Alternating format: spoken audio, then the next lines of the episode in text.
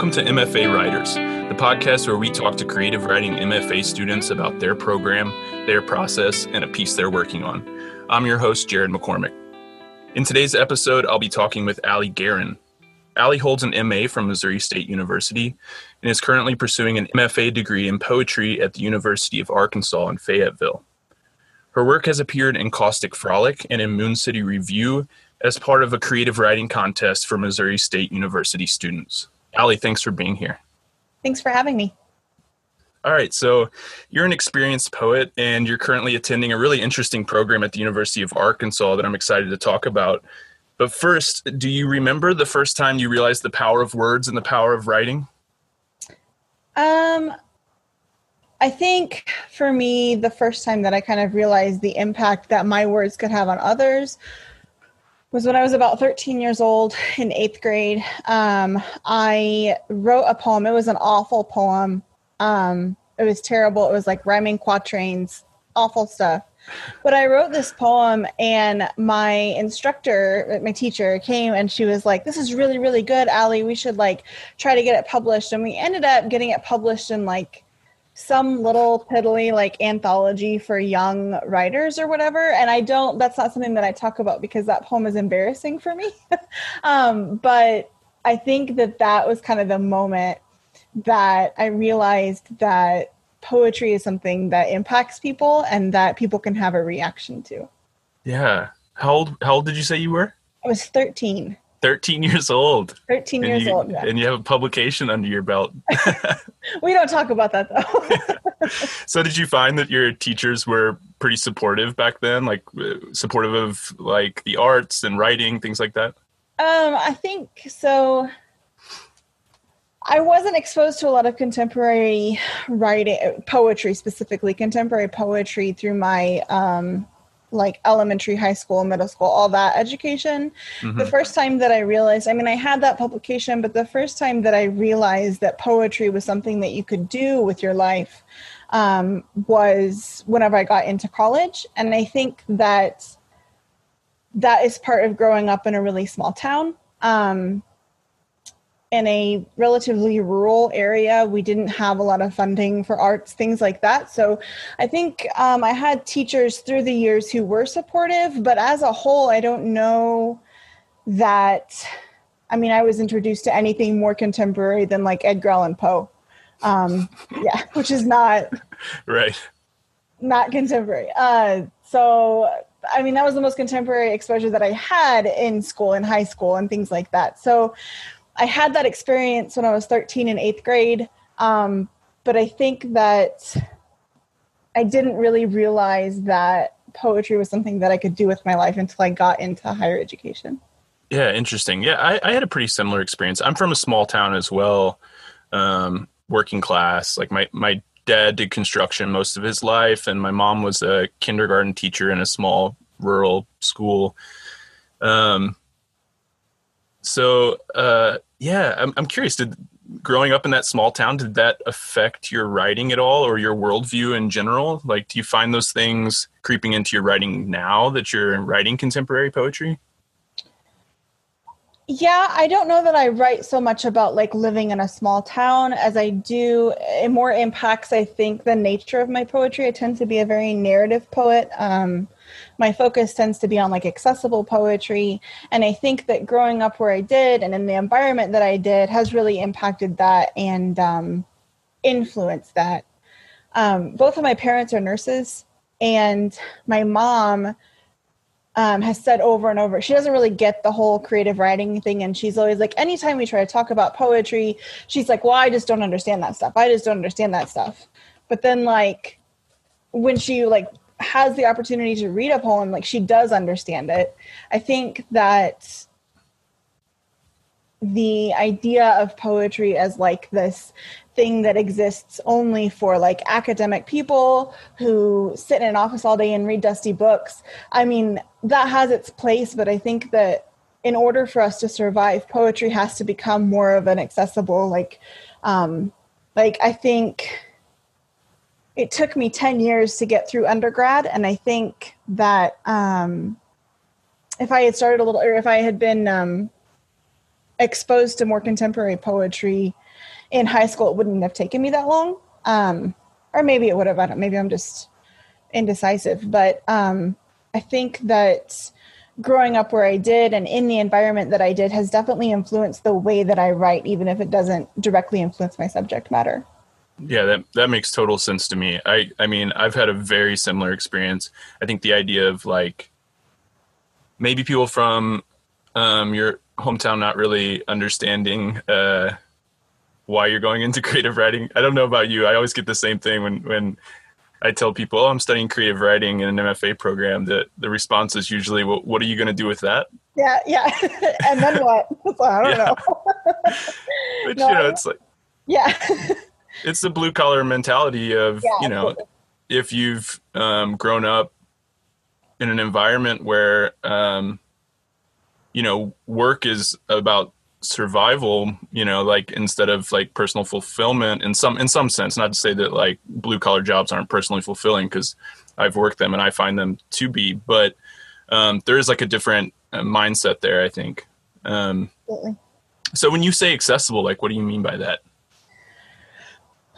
um, I think that when I say accessible in my mind, it means something like a narrative based poem. So, not every poem has to necessarily tell a story, but I think that if you can find the story in a poem, it makes it easier to understand.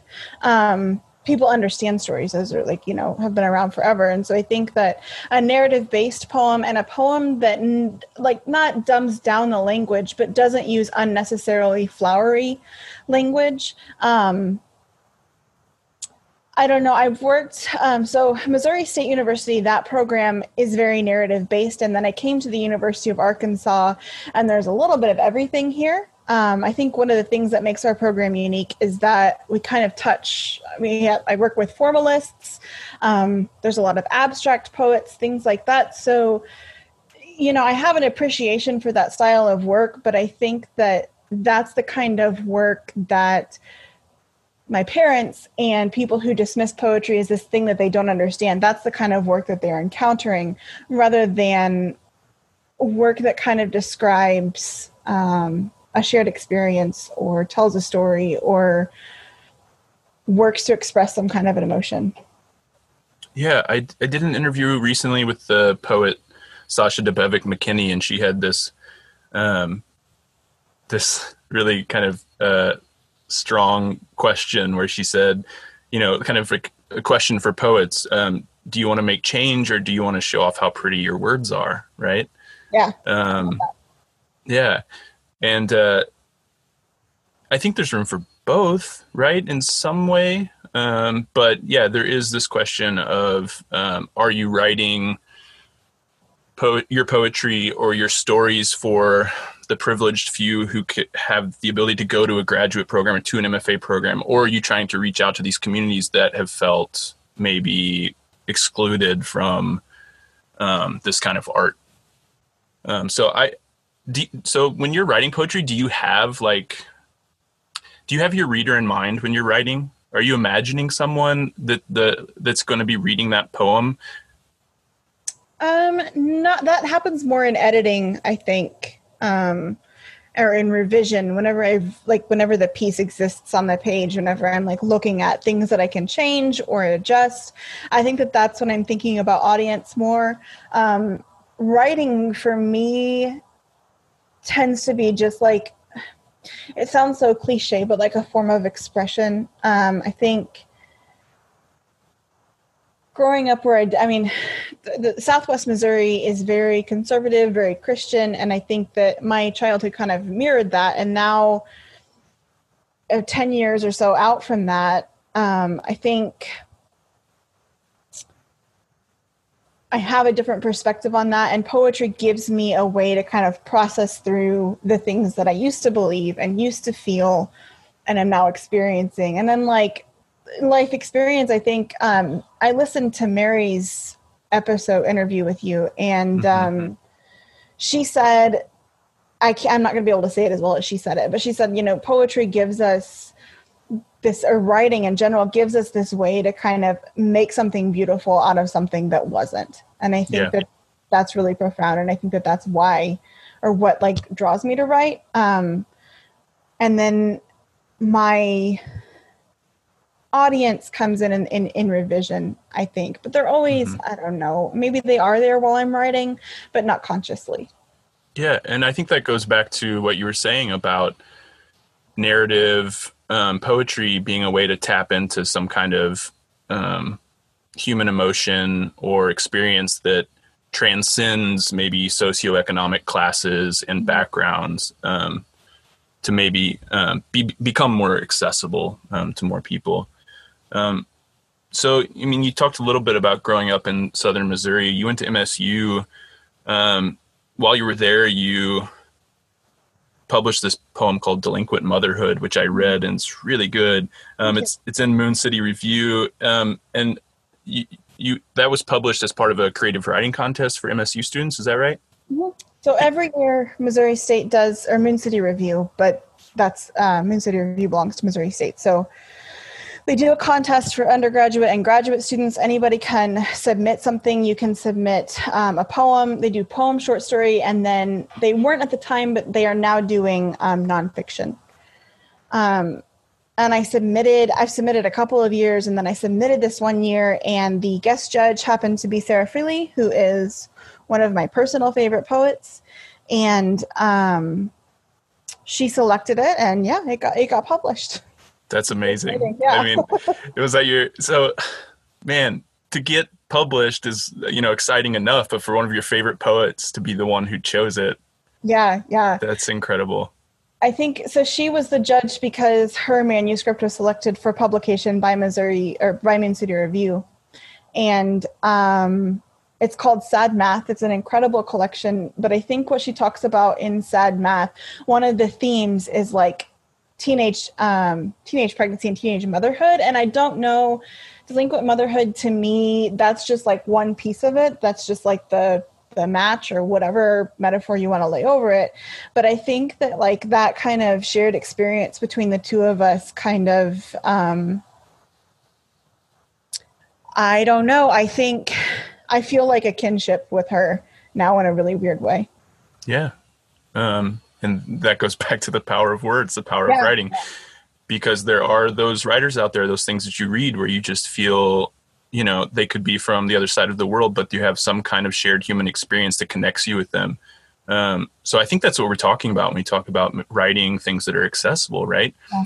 things that all these communities could read and connect to and find some you know kindred connection to the writer and to the material um, that's great. Yeah, I, I really like that poem, Delinquent Motherhood. I mean, I think your ability to to look at the struggles of small town America and distill that larger issue into um, an examination of like your own family dynamics was really well done.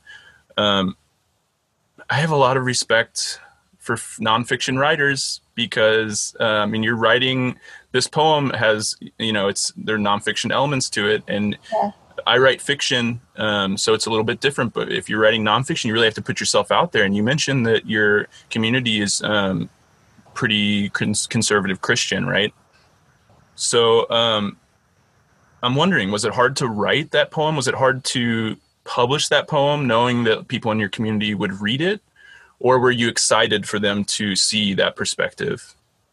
So I didn't think about that. So I wrote the the the poem came about. I was talking to Marcus Cafagna, who is one of the instructors at Missouri State and one of my mentors. I was talking to him before class one day. We were just like chit chatting. I don't even remember like what we were talking about, but I mentioned kind of like offhand to him that one in 10 of the girls, I graduated in a class of 200, and one in 10 of the girls in my graduating class were either pregnant or had been pregnant at some point during their high school career. And I just kind of mentioned that offhand to him.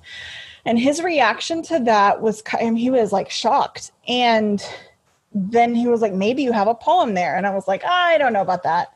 Um, but there was a poem there. And so I turned it in and I wasn't like expecting it to win. And then it got like, then it did win. And I didn't like think about the implications of it being published because at that time I was not out to my family.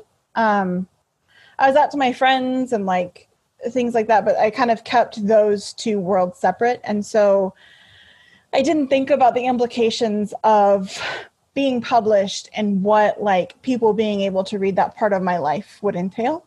Um, and so then I like told my mom, I like texted my mom and I was like, hey, guess what? I won. And then she was like, I can't wait to read it. And then I was like, oh shit. now she's going to read this poem. um, so that's how I initially like didn't want to share it with her. Um, initially I was like, no, I don't want you to read it. Like, I don't, it's personal, whatever.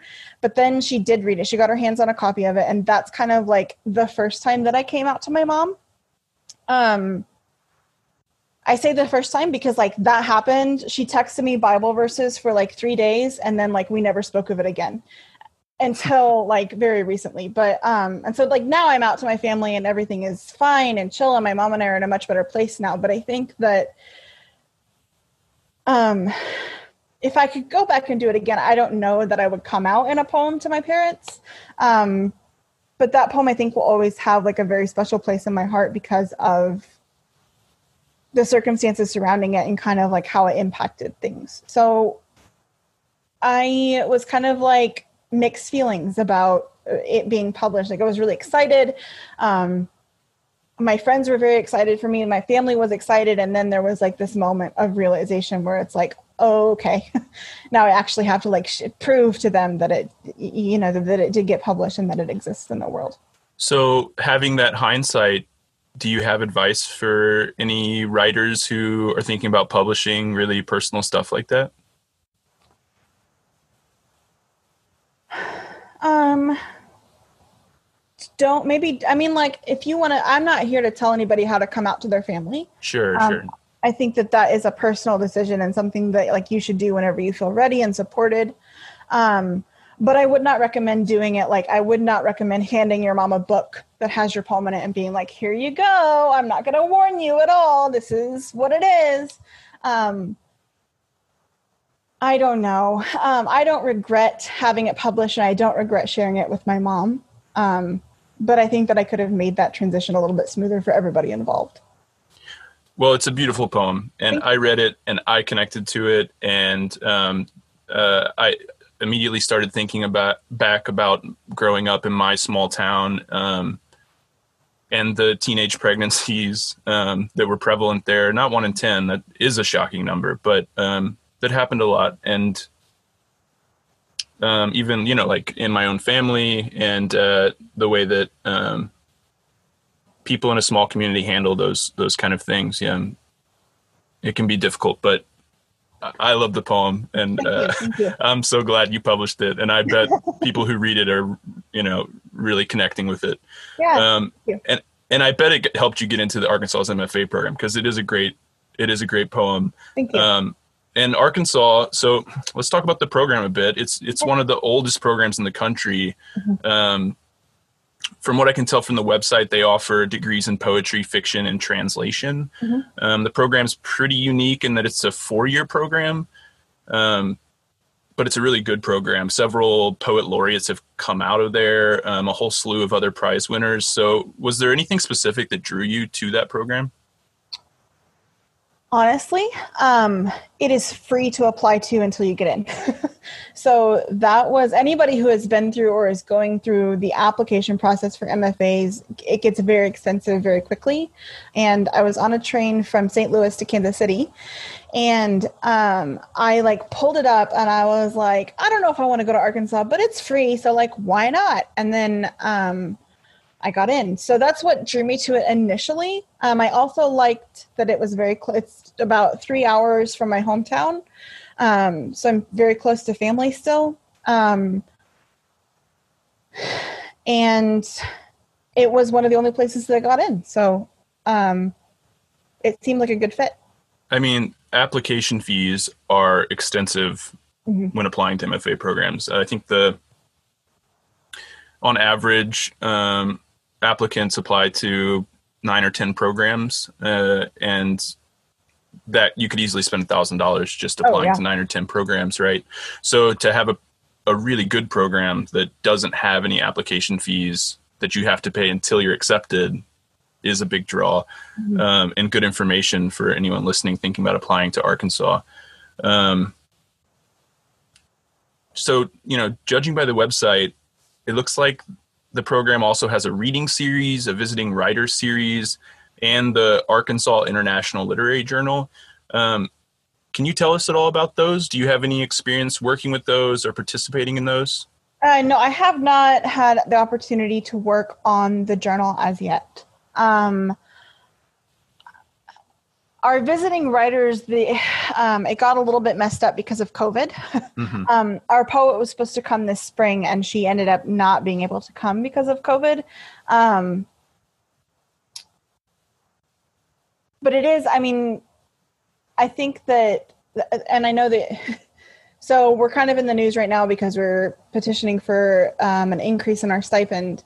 Um, but I don't want people to think that I am at all, at all, like ungrateful or unhappy. This program is excellent and it's wonderful, and I'm so happy to be here. Um, and it's given me the opportunity to kind of like progress in my own work in a way that I didn't think was possible until I did it.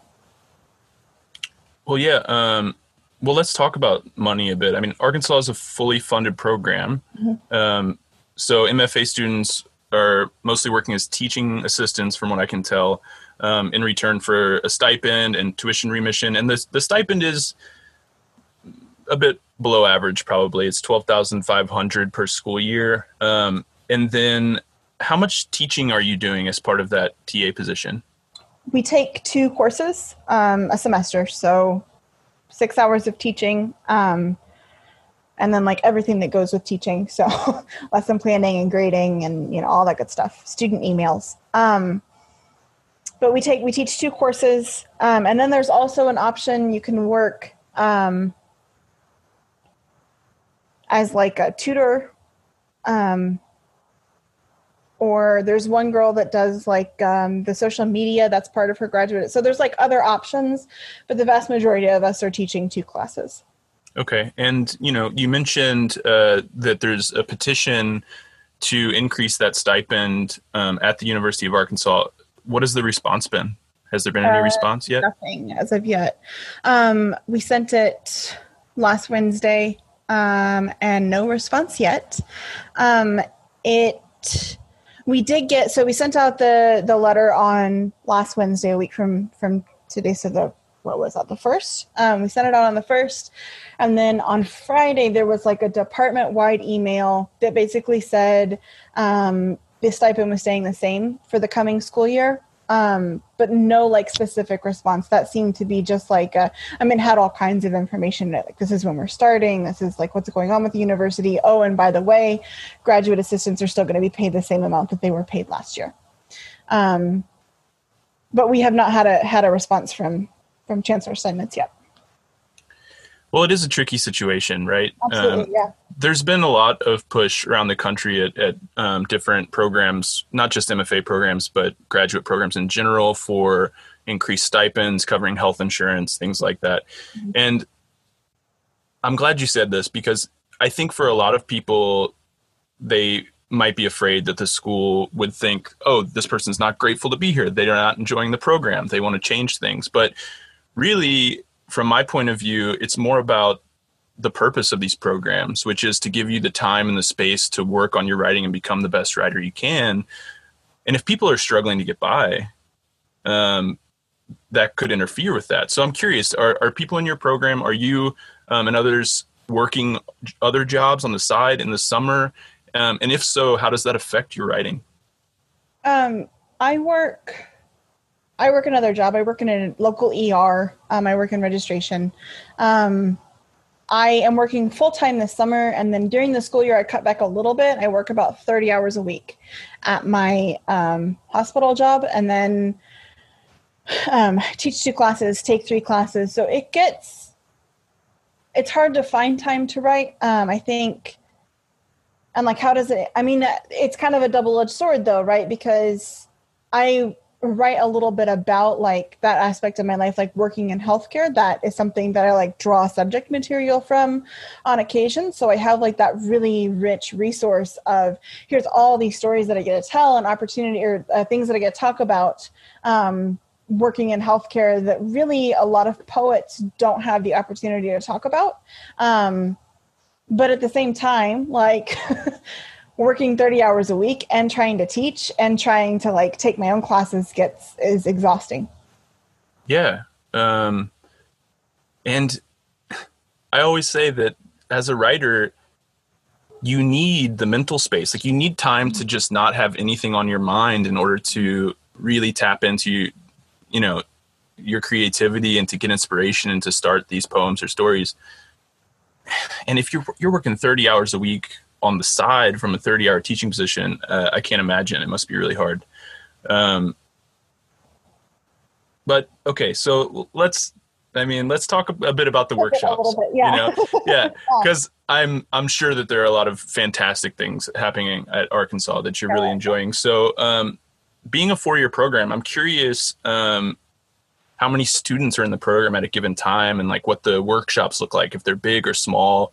Um, if there's if you're taking classes with students who are in their fourth year while you're in your first year, things like that.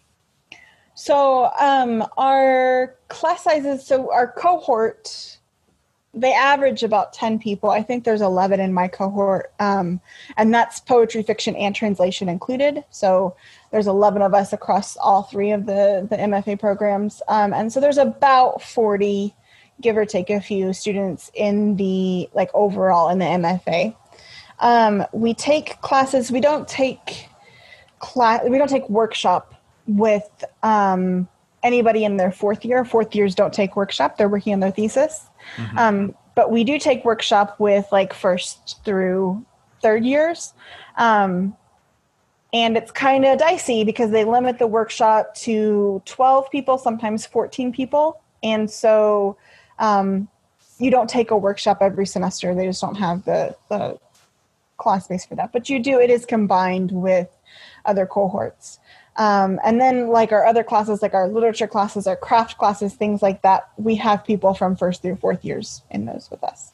That's interesting um, because I think most people would say this: the smaller the workshop, the better, really. Mm-hmm. Um, but if there's not enough space to get in there every semester, that that, that might be a bit frustrating, I guess. Um, but so, how many workshops do you take over the course of the whole program then?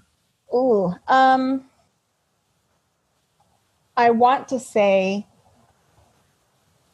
I'm counting semesters. Yeah. I think. So outside of the thesis year, then um, I guess there would be six semesters. Like yeah, so like four ish. Mm-hmm. Um, depending, I think it's four. Gosh, you're quizzing me on things that I. Sorry, putting um, you on the spot here. no, you're fine. You're fine. I think it's four. It might be five. I know there's definitely one semester where you don't have to take a workshop. Okay. Okay.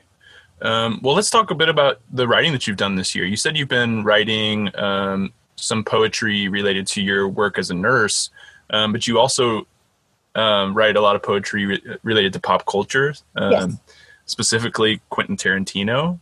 Uh, in some of your poems, so I'm I'm curious about this. What is it about his work that inspires you to write poetry? Oh, um, I don't know. So I got sick um, I had the flu and then I had a kidney infection like over Christmas one year. And so I spent like four weeks in bed. And I was like scrolling through Netflix and I found I had never seen a Quentin Tarantino film in my life. And I was on Netflix and I saw Inglourious Basterds and I love World War II films. So I was like, I'll give it a shot. And I like fell in love. Like I watched it and then I watched it again, like immediately after finishing it. Like roll credits, go back to the beginning and we're going to watch it again.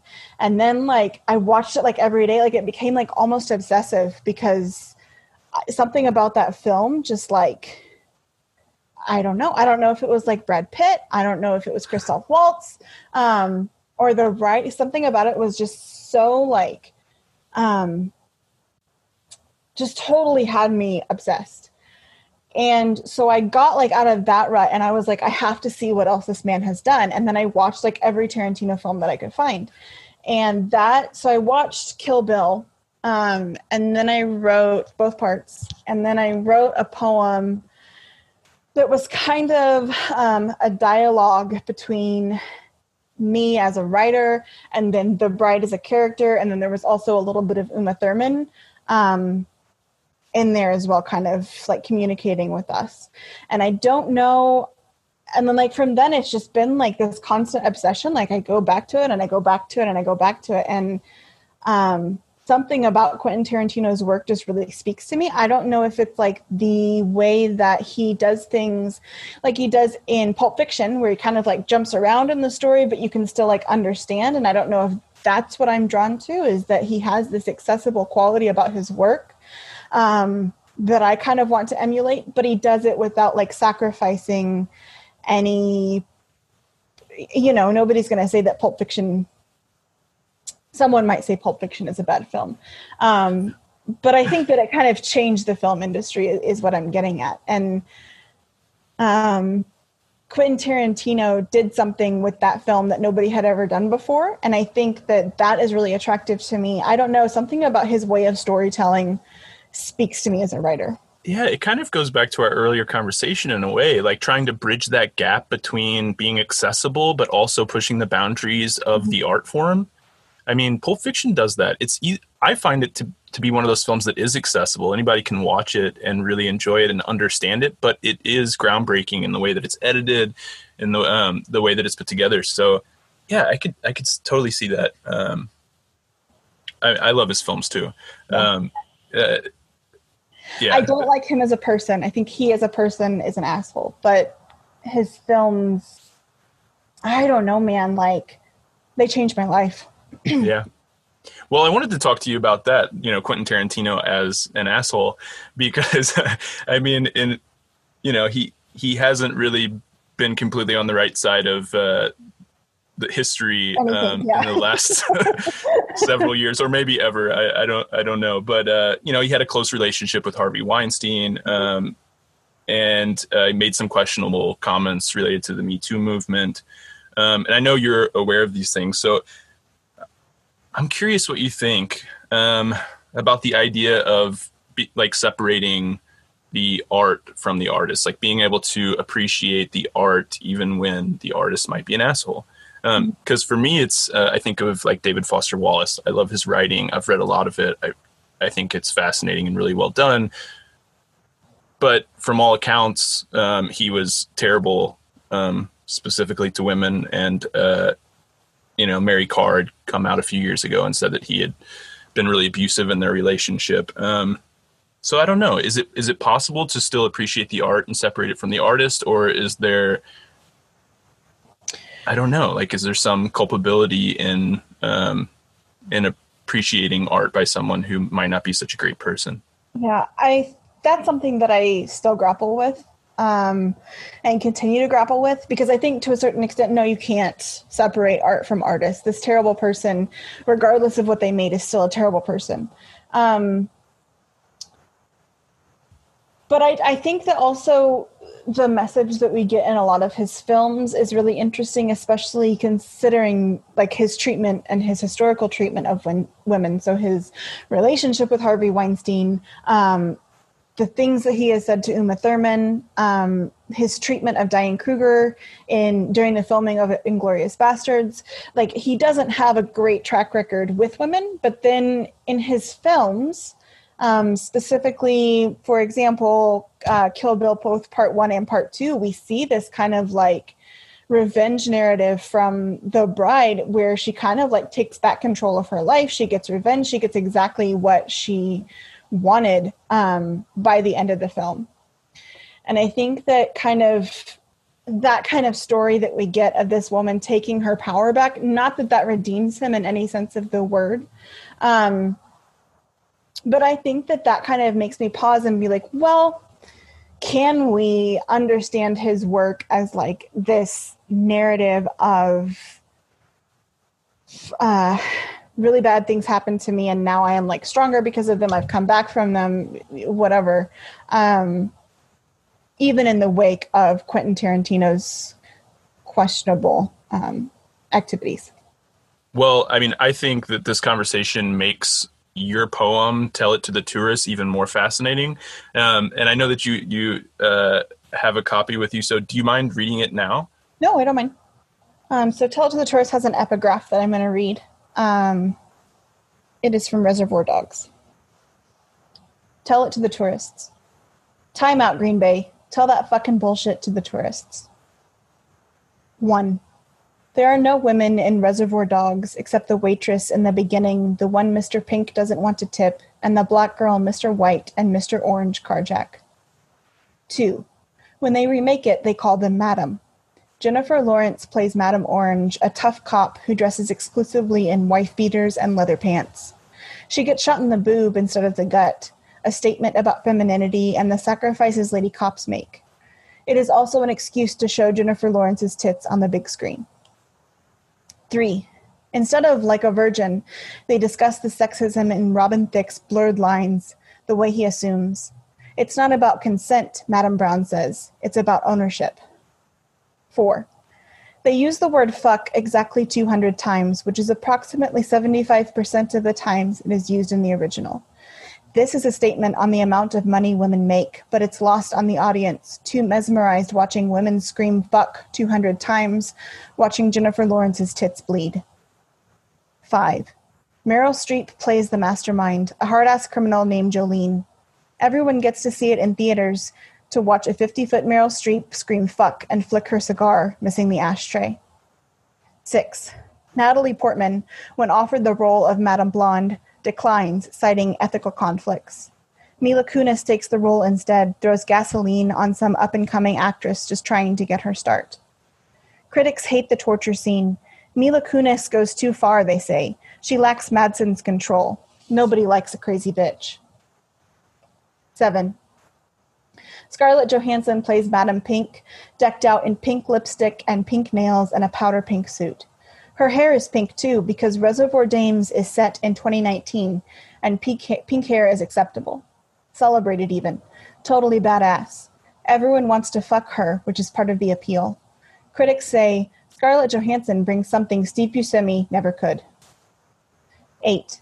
Critics hate it despite all the big names it carries. The world isn't ready for bad women getting their revenge. Reservoir Dames lacks heart, they say.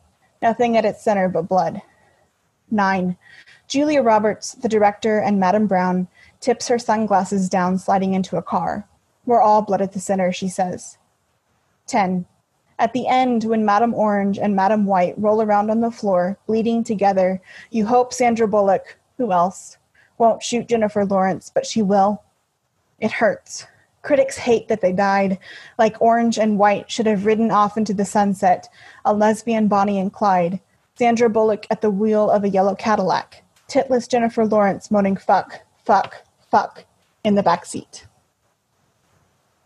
That was great. Thank, Thank you so you. much. Thank you. Uh, yeah, I, I love it. I mean, here we have like it, this. I, I, love that it's like a the premise is like a feminist retelling of Res- Reservoir Dogs, but like the really important messages, like the fact that women make seventy five percent of men, are so buried in it that it it it's not feminist at all really like it, it you know it be, that stuff just goes over the audience's head and and what you end up with is just women being objectified on screen which is like what we've always had right? Mm-hmm. um, so i was curious if that idea of accessibility was in your head when you were writing this.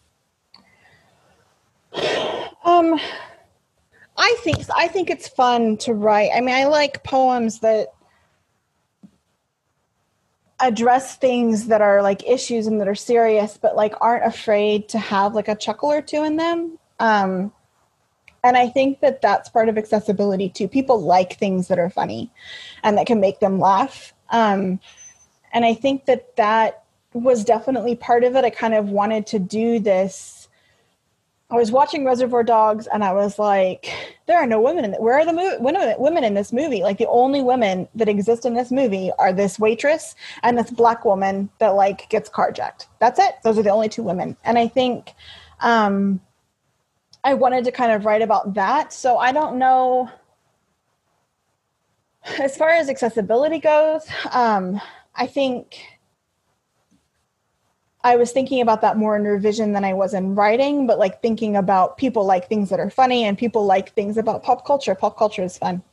Yeah, no, yeah. I mean, the humor in this really stood out to me as well.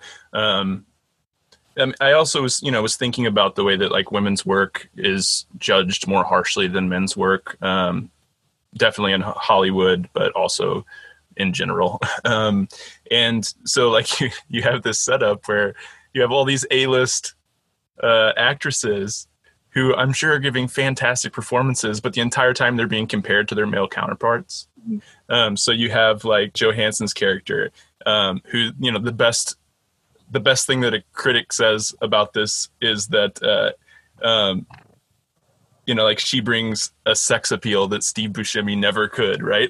Yeah, which, yeah. which is funny, um, but highlights a really important thing. And then also like uh, Jennifer Lawrence's character being referred to as a lady cop. It's Mm-hmm. like you can't just call her cop. You know, it's like right, it's like it's like the whole pantsuit thing. Why do we have to call it a pantsuit? It's just a suit. right, right? yeah.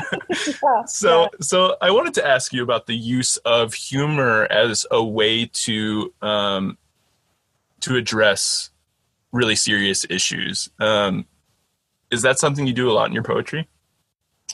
it's something I try to do with varying success. Um, I don't. I think it goes back to um, people thinking of poets as like the super serious or super sad or super emotional people, um, and I think that I'm that I can be all three of those things too. But I think that poetry can also be fun, and I sound like such a like poetry is fun. Come on, we're gonna write poetry. That's not like necessarily what I'm getting at, but I think that especially whenever you're first introducing poetry to people, you want to invoke some kind of a reaction. And I think if you can invoke like laughter, I think um, that's really attractive to people. It's like, oh, I read this thing and it was really funny. Like, I don't know. Whenever I read something funny, I want to like share it with people because it like impact. I was like, well, I want to give this laughter that I had to you. Like there was a thing on McSweeney's um, going around around Christmas time that was about the sound of music, and it was like this is what the Baroness. Um, oh gosh, I, the Baroness. I can't think of her last name. Anyway, the Baroness would have said about like Maria, and it was funny, and so I was like sending it to all my friends and my family, and I think that that is what's so attractive to me is like humor is something that kind of unites us and i think if you can use humor and also talk about something that's really important like the fact that women are paid 75 cents to every dollar that a man makes um, like bonus Yeah, I couldn't agree more. Um, I mean, one thing that's that I hear a lot, um, and that I'm sure writers and artists in general find really frustrating is is um, when people say like, "Oh, I, I, don't really like poetry," or "I don't really like literature um, because it's depressing or it's sad," right? Um, which to me means like you you know. you don't want to feel anything, but that's the point, right? yeah yeah But if you can mask that serious stuff in humor, it becomes so much more accessible to people. And I don't think, in my opinion, I don't think it takes away from the message. I think it helps to spread the message. Yeah, I think my goal has always been to I don't know, be accessible but also like make people think a little bit about what they're what they're reading. Um I don't know. I mean like all Hollywood is like full of all these like all women remakes now. Um, as everybody knows, and like I'm all for those. I enjoy those. Like I go to the movie and movies, and I'm like, yeah, this is great. But I feel like a lot of it is just kind of very uh, patronizing to me because like you said it's just objectification of women like we can be like oh yeah girl power but like the men did it first and so there's always going to be that constant comparison of well when the boys did it this happened but now it's just a bunch of like hot women running around on screen and that's fine but like that's not what i'm there for Right. And, you know, I wasn't sure if my reading of this poem was right, but after you saying that, I think it might be because I wrote down like one thing that I was thinking about was the way that capitalist entities co opt the zeitgeist in order mm-hmm. to sell shit. So, um, I mean, so you have this film that's supposed to be, or this, you know, fictional film that you've created that's supposed to be about female empowerment, but the biggest concern really is selling tickets. So Jennifer Lawrence has to get shot in the boobs, right? So, um, you know, so in a way, I read this poem as kind of like a middle finger to people who like are progressive in name only, but are really just trying to make money. Yeah, yeah. I think like feminism is great. I'm a feminist, but I think that once you start like exploiting it to make money, then that makes you a shitbag. I couldn't have put it any better myself. oh man. Okay, so so what are you working on now? Like, are, you still working at the emergency room now? Um, putting in hours there. Um, I see you shaking your head. Yes. So, like, what is the what has that been like with the pandemic? Are you still finding time to write? Do you have the mental space to write right now? Yeah, I have not written this summer. Um, I have worked a lot at the emergency room. Um, I'm actually going there like as soon as we get done here for another shift. But I think um, that doesn't give me space to write. But I think at the same time, like we're in the middle of a pandemic, so I don't know. I'm working in an emergency room with the pandemic, so I don't really expect to have time to write. Um, Northwest Arkansas after Memorial Day, I think like two weeks ish after Memorial Day, we saw a 250% increase in COVID cases. Um, and that made us like extremely busy. So, um, as far as writing goes, like I do have things that I work on. Um, I'm actually working on a Tarantino adjacent thing um, with blackout poetry. I printed off the script to Inglourious Basterds and I'm like blocking out words. And so I work on that. And that's kind of like um, something that I work on whenever I don't have a whole lot that I feel I can write about right now. Um, because that the words are already there, right? I just have to make them make sense the way that I want them to. Um, so I'm not writing a lot just because we are in the middle of a pandemic and I work in an emergency room, but I'm holding out hope that things will get better. yeah. Has there been any word from the University of Arkansas on what the fall semester might look like?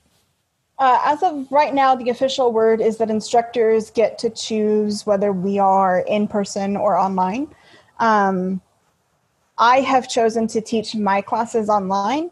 Um, I don't want COVID. I don't want to give anybody COVID. Um, so I'm I'm teaching online, and then I know that two of the three classes that I am taking are going to be online. So we're going to have to do online workshop, which is going to be interesting, but we'll figure it out.